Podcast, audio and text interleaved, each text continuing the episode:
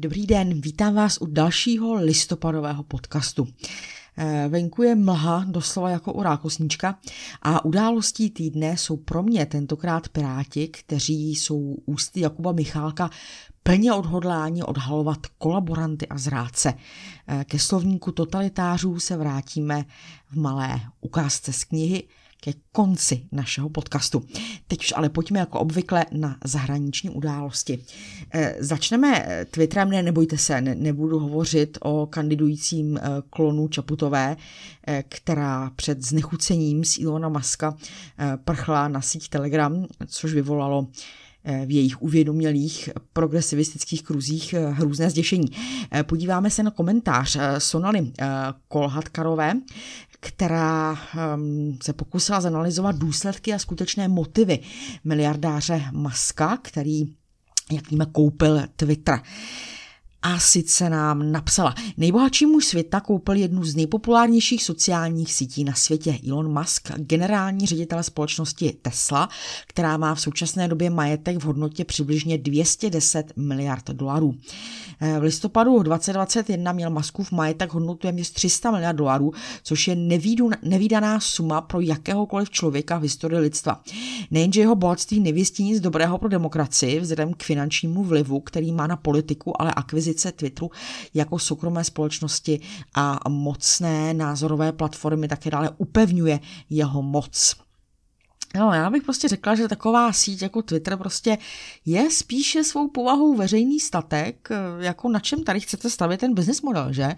Na informacích o spotřebitelích a tím pádem vazby na reklamu to moc být nemůže. Twitter funguje úplně jinak, pokud vím, než Facebook, takže na čem to bude vydělávat? To je otázka. Uvidíme, jaký bude další, další vývoj. Odskočíme si do Kazachstánu, což je, jak jistě víme, surovinově velice bohatá země. Předsedkyně komise Uršula, uh, Uršula von der Leyenová a předseda vlády Kazachstánu Alichan Smajlov eh, se setkali na konferenci COP27 v Egyptě a podepsali memorandum o porozumění, kterým se navazuje partnerství mezi Evropskou unii a Kazachstánem. Cílem dohody je zajistit rozvoj bezpečných a udržitelných dodávek surovin a rafinovaných materiálů. Jejich cílem je eh, rozvíjet hodnotové řetězce v oblasti obnovitelného vodíku a baterií a podpořit tak ekologickou a digitální transformaci ekonomik obou stran. Měli jsme na začátku týdne přetlak, to musím říct, že bylo to výjimečné, eh, takže proto taky výjimečně se pravidelné Oscarovo pondělí přeměnilo na středu s výbušným tématem rusofobie. A samozřejmě, jak se suší u Oscarových článků, odcituji větší kus.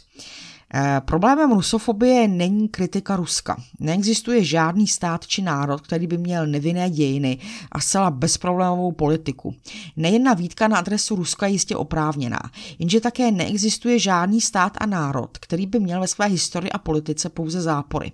Rusofobie je ale jednostraná, vyvolává strach z Ruska tím, že potlačuje klady a vybírá jen zápory, které zpravidla zveličuje a případně si je vymýšlí.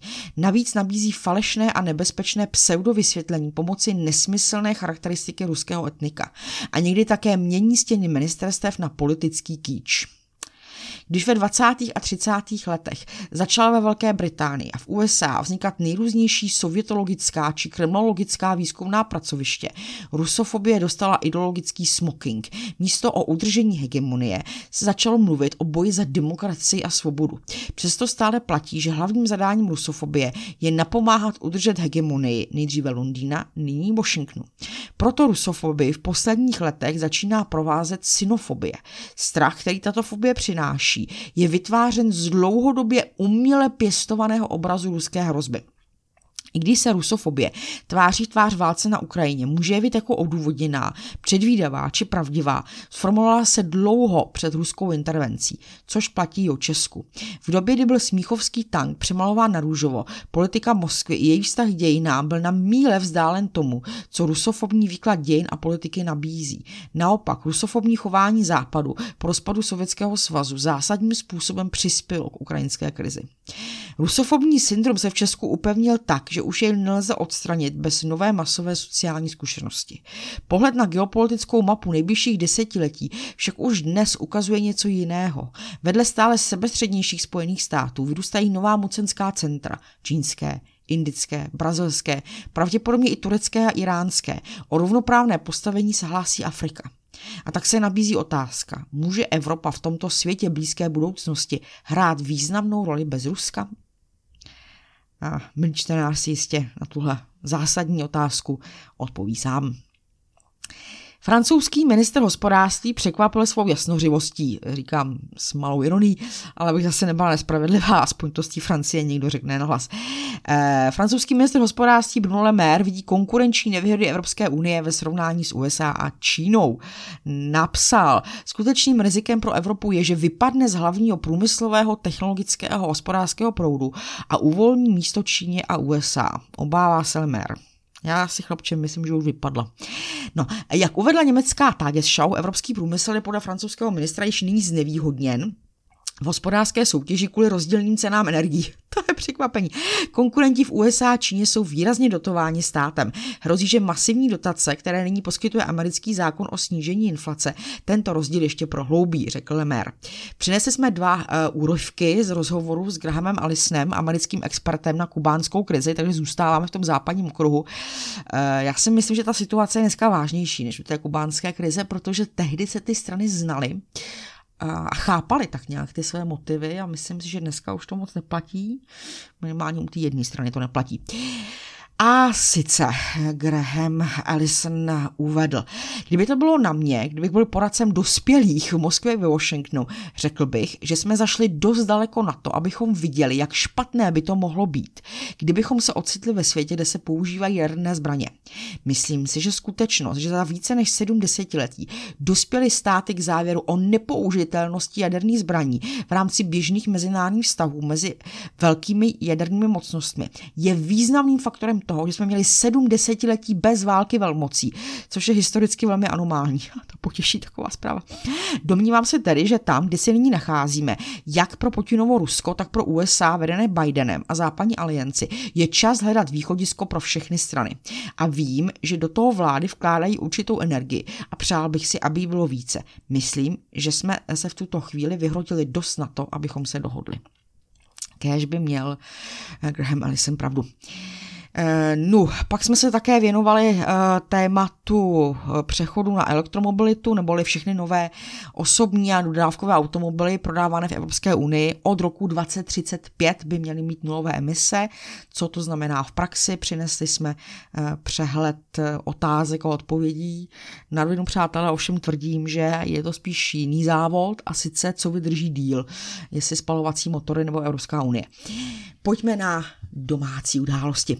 Velký zájem vyvolal dialog napříč, který pro nás obhospodařuje Petr Drulák, téma nezájem o demokracii. Článek vystřelilo do eh, top pětky. Je pravda, že těch letošních komunálních voleb se zúčastnila méně než polovina voličů, ale zase to není nic neobvyklého. Eh, víme, že eh, v místních volbách je pořád ještě účast vyšší než v krajských, evropských či senátních. A my jsme se ptali našich 11 osobností, proč je tak malý zájem o účast na demokratickém rozhodování. A u Petra Druláka zůstaneme a stručně připomenu jeho rozhovor s Veronikou eh, k tématu demokratického spojenectví zleva zprava, dnešním liberalismu, ohrožení svobody slova a dalších totalitních tendencí, které se vlastně prolínají nejen tímto podcastem, jako ta bajná červená nit. A Petr Drulák v tomto podcastu také, respektive nahrávce, představuje nově vzniklý spolek Svatopluk, který má k těmhle tématům co říci. V lednu se bude konat sjezd nejstarší politické strany v České republice a uvidíme, jestli to bude i sjezd volební. Jana Turoňová, členka sociální demokracie, která je v opozici k současnému šmardovsko-petříčkovskému vedení, napsala svůj pohled k roli sociální demokracie. Napsala, že politická strana, která historicky vždy stála po boku pracující většiny, vyvažovala elitářské tendence a zasazovala se o svobodu, spravedlnost a vzájemnou solidaritu. To byla sociální demokracie. Ale bohužel od roku 2010 se postupně čím dál víc zdaluje velkým politickým tématům v rovině mezinárodní bezpečnostní, ekonomické, energetické, vyhýbá se kontroverzním otázkám zásadního významu a vydává se toliko směrem ke kulturní a společenské revoltě v liberálně progresivním duchu, v jehož rámci se dnes téměř výlučně věnuje otázkám genderu, Green Dealu a multikulturalismu. Neúspěšné spojení se zelenými v pražských komunálních volbách, výběr lídrů, témat i ohlášení další spolupráce v rámci evropských voleb, to vše zasazuje ČSSD do politického rámce, který není ani nemůže být pro voliče atraktivní, natož přesvědčivý. Současný předseda strany se v podstatě nějak výrazně nevymezuje vůči politice vládní tří a pěti koalice. V podstatných otázkách totiž nemá důvod, píše razantně Jana Turoňová, jelikož je se současnou vládou v hodnotové neoliberální schodě. A vždycky říkám, že jediný, co Šmardovi vládí na téhle vládě, je, je, že v ní nesedí.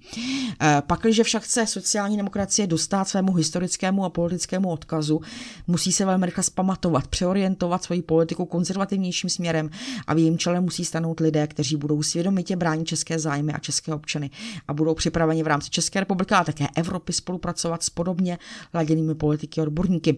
E, času není mnoho a první velkou příležitostí je ohlášený lednový svět strany, na kterém se musí zvolit nové vedení strany, potrhuji já, k čemuž také mnohé okresní organizace již vybízejí. Uvidíme, jaký bude další vývoj v sociální demokracii. Jan Keller bez cenzury, jako vždy vtipně a ostře, eh, napsal, neméně systematicky postupuje tlak na ochuzování domácností, které zatím chudobu nepoznali. Sem patří fakt, že ceny energií stouply v uplynulém půlroce v naší zemi o nejvyšší procento ze všech zemí EU. Patří sem čerstvá informace o tom, že až o třetinu stoupne cena vody, prudký nárůst cen základních potravin, ale třeba i oznámení ministra práce a sociálních věcí o plánovaném snížení podpory v nezaměstnanosti. Perličkou jeho zdůvodnění, že podíl nezaměstnaných je prozatím v naší zemi velice nízký ten pán měl zůstat na traktoru. Toto tvrzení je sice pravdivé, neplyne, neplyne z něj však, píše Honza Kler, že by samotná výše podpor nezaměstnanosti u nás odrazovala od hledání práce, jak se domnívá ministr Jurečka. Dobře do toho všeho zapadá výzva pana premiéra, aby se domácnosti, které na tom zatím byly docela dobře, nestyděli požádat si o sociální dávky. Jako vždy Honza Kler zcela, zcela přesný. Historik Jirka Malinský, děkujeme za to, připomněl ve svém rozsáhlém článku osobnost Alexandra Dubčeka. Od jeho smrti uplynulo 30 let. Eh, já jsem se podívala na návrhy nového nervu. První musím zdůraznit, nejsem členka nervu fialové vlády. Ne, ne, ne. A na návrh, eh, na, na čtení návrhů nervu potřebujete mít fakt dobré nervy. Eh, co jsem to napsala? Načasování opatření nervu má zároveň odvrátit pozornost od naprosté neschopnosti vlády v energetické oblasti. Eh, české firmy přestávají být konkurenceschopné, dokonce i svaz průmyslové dopravy se stěžuje na neprostou impotenci vlády konat. Místo toho chce vláda a její sloužící z nervu přetáhnout veřejnou debatu k tomu, kdo si žije nad poměry a společnost rozeštvat na minoritní prioritních záležitostech, jako je podpora v nezaměstnanosti, která skutečně nepatří mezi významné výdajové položky. Opozice, ať už ta parlamentní nebo, par, nebo mimo parlamentní, nebo řekněme vznikající, na tuto hru nesmí přistoupit. Pracujeme na analýze, kdo za co, kdo kdy jak hlasoval, jaký byl dopad daní na ekonomiku, jak je možné, že byly schváleny daňové úpravy a nijak se pozitivně na ekonomice neodrazily a tak dále. Hodně odpracováno má ČMKOS, je potřeba rozklíčovat každé opatření, protože i podle grafiky se ne každé opatření nebo návrh těší stejné podpoře celého nervu, jeho různé dopady na různé skupiny obyvatelstva, čímž vynikne i kdo je tak říkajíc nedotknutelný. A pak tady mám návrh. Pro začátek je vhodné se podívat právě na ty neviditelné a nezmíněné položky ze strany výdajů. To opravdu není nemorální, není nemorální snižování důchodů či snížení podpory v nezaměstnanosti, ale zcela jiná položka kinoucí výdaje na zbrojení. Ano, tam by se mělo škrtat, tam je prostorů na seškrtání hábaděj. A samozřejmě mé oblíbené téma odlivy zisků z ekonomiky, vedle oficiálně vykazovaných eh, odlivů dividend, zhruba těch 300 miliard eh, každý rok. Českou republiku trápí také zneužívání transferových cen a zneužívání vztahů mezi mateřskou firmou a dcerami velmi typické pro bankovnictví. Matka vlastní budovu, v níž dcera sídlí a tady platí tučné nájemné, platí za konzultace, předražený software. Tudy z ekonomiky utíkají další stovky miliard eh, ročně. Milan Daniel eh, se svým neutuchajícím drivem napsal o lokální protiválečné iniciativě, která je připravena eh, v souvislosti se 17. listopadem. Eh, mimo jiné tam vyzývá Pane Fialo, my podepsaní občané s velkým znepokojením sledujeme zničující válku na Ukrajině, kde dochází k destrukci hodnot a lidských životů, provázené obrovskou migrací. To vše má devastační účinky jak pro tuto zemi, tak pro Evropu, Českou republiku nevýjímaje. Naléhavě vás proto žádáme, aby vámi vedená vláda České republiky přestala tuto válku podporovat a okamžitě podnikla veškeré možné kroky potřebné k jejímu zastavení a zahájení jednání válčících stran o příměří. Jsme proti válce, dejme to nespochybnitelně najevo. Děkujeme, děkujeme za to, Milané. No a já se eh, ještě vrátím k tomu úvodu k Pirátům, kteří se nyní přeorientovali na ty hochy a děvčata, kteří zatočí eh, se zráci a kolaboranty. Budou je odhalovat, páč jsou ostražití a bdělí.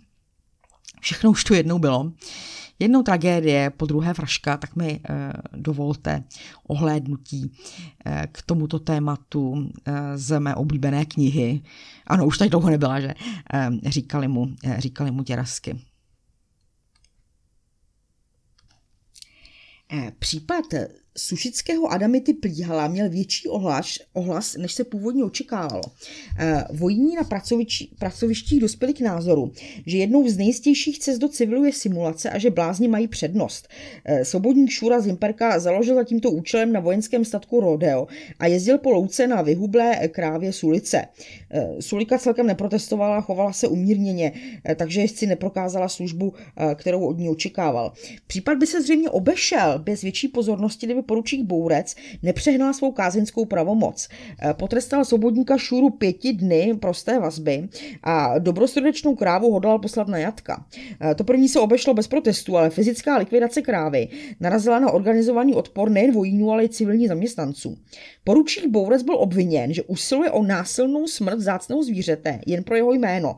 Nesnese prostě pojmenování Sulika a tak se ho chce za každou cenu zbavit. Zaskočený důstojník se pochopitelně bránil. Poukazoval na to, že eh, Sulika poskytuje našemu hospodářství na nejvýš 2 litry mléka denně a o zvyšování dojivosti nejeví zájem. Naopak se ochotně nechává zneužívat k cirkusovým produkcím, které nemají dobrý vliv na morálku vojenské jednotky. Kdyby se tak chovaly všechny krávy na statku, znamenalo by to konec disciplíny a rozklad pracovního úsilí, které je bez tak a v poslední době zvlášť celá nedostačující. On, poručík Bourec, čte průběžně sovětskou literaturu, ale ještě nezjistil, že by rudoaměrici u Buděného jezdili na hovězím dobytku. Druhá strana trvala na svém původním stanovisku a tak se vedení statku obrátilo na nepomuk s žádostí o okamžitý zásah. Boha jeho, úpil těrasky. Také vojenské problémy má řešit major. Velitel odlučeného praporu, Orech. Je třeba zajít do Vimperka a pozrieť se na celou věc politicky. To jistě souhlasil politruk. Ale bylo by dobré, kdyby se mnou nadporučík Moucha. Jestliže se prokáže, že poručík Bourec Borec chová nepřekonatelnou zášť k zvětšenému soudruhovi Stalinovi, je to práce pro kontrarozvědku. Dobré, souhlasil Terasky. Mucha stejně jen sedí v kuchyni a žere jeden rezeň za druhým. Nadporučík Moucha nebyl cestou do Vimperka nějak zvlášť nadšen, ale nemohl ji dost dobře odmítnout. Kráva Sulika byla v nebezpečí života a takovou věc nelze ignorovat. V každém případě to byla mimořádná příležitost ke křížovému výslechu a případní vinci se měli na co těšit. Dovolte mi ještě kousek. Um, kdo pomenoval krávu, na které jste jezdil? Svobodník pokrčil rameny. Asi nějaká dojíčka hádal, nebo ošetřovatel, co já vím, říkali už tak v době, kdy jsem byl do Vimperka převelen. Není to provokace, uvažoval nadporučík. Nechová zde někdo zášť ke Stalinovu jménu. Ukázalo se, že nikoliv. Ještě před předvelením svobodníka Šury z Horní páne do Vimperka vlívala krávu nesvéprávná Marička Kletečková a ustavičně si přitom broukala suliku. Pod vivem této písně došlo k následnému pojmenování hovězího kusu. Konec konců řekl Ořech, Sulika je překrásná píseň, zpívající Alexandrovci a náš litý vroucně miluje. Důkazem toho je, že si ji broukají i dojičky při práci. To je pravda, připustil Moucha, ale byla to oblíbená píseň Jeve Stalina a neměla by být tak lehkomyslně zneužívána. Dobytek by neměl být spojován s písní, při níž každý uvědomělý občan za slzí nebo má chuť se postavit do pozoru. Na tom něco je, souhlasil Ořech. Musíme si však uvědomit, že ta soudružka byla slavomyslná a Suliku se Stalinovým jménem vůbec nespojovala. Prostě měli oba stejný vkus. To snad ne, vykřikl Moucha pohoršeně. Vkus soudruha Stalina nelze srovnávat s kusem slabomyslné dojčky, ale připustíme, že k pojmenování krávy došlo nešťastnou náhodou a že to jméno nepůsobilo veřejné pohoršení. Kráva byla v kolektivu oblíbena a nikde nebudila odpor ani jiné negativní pocity. Pokračuje eh, výslech eh, ohledně, eh, ohledně krávy Suliky a možná ještě kousek z toho, z toho závěru kdy eh, nám tady káže ořech. Jenomže místo, aby jsme vedli armádu ku předu, děl pesimistický kapitán, jenom tutláme a dusíme průsery a nikdo nám nepomáhá. Důstojníci v terénu dělají závažné politické chyby. Vzpamatujte se, Bourec, dneska pošlete na Jatka krávu Suliku a zítra pošlapete celý Stalinův odkaz. Takhle bychom komunismus nevybudovali, zvedl ukazovák Moucha a světová reakce by se nám vysmála. Američtí imperialisté by se radovali, němečtí revančisté by se tetali blahem. Mějte to na paměti, Bourec, zachovejte si rozhled, vzdělávejte se v marxismu, leninismu a hlavně nám neporážejte Stalinovi krávy. Eh, myslím, že tenhle úryvek je nadčasový ve chvíli, kdy eh, si tam místo některých ideologií dostaví, dostavíte třeba progresivní liberalismus. Eh, tak je to, jako by se to psalo dnes. Eh, no, přetahuji přes 20 minut, takže se s vámi rozloučím a budu se těšit zase příští týden. Mějte se pěkně. Od mikrofonu se loučí Ilona Švihlíková.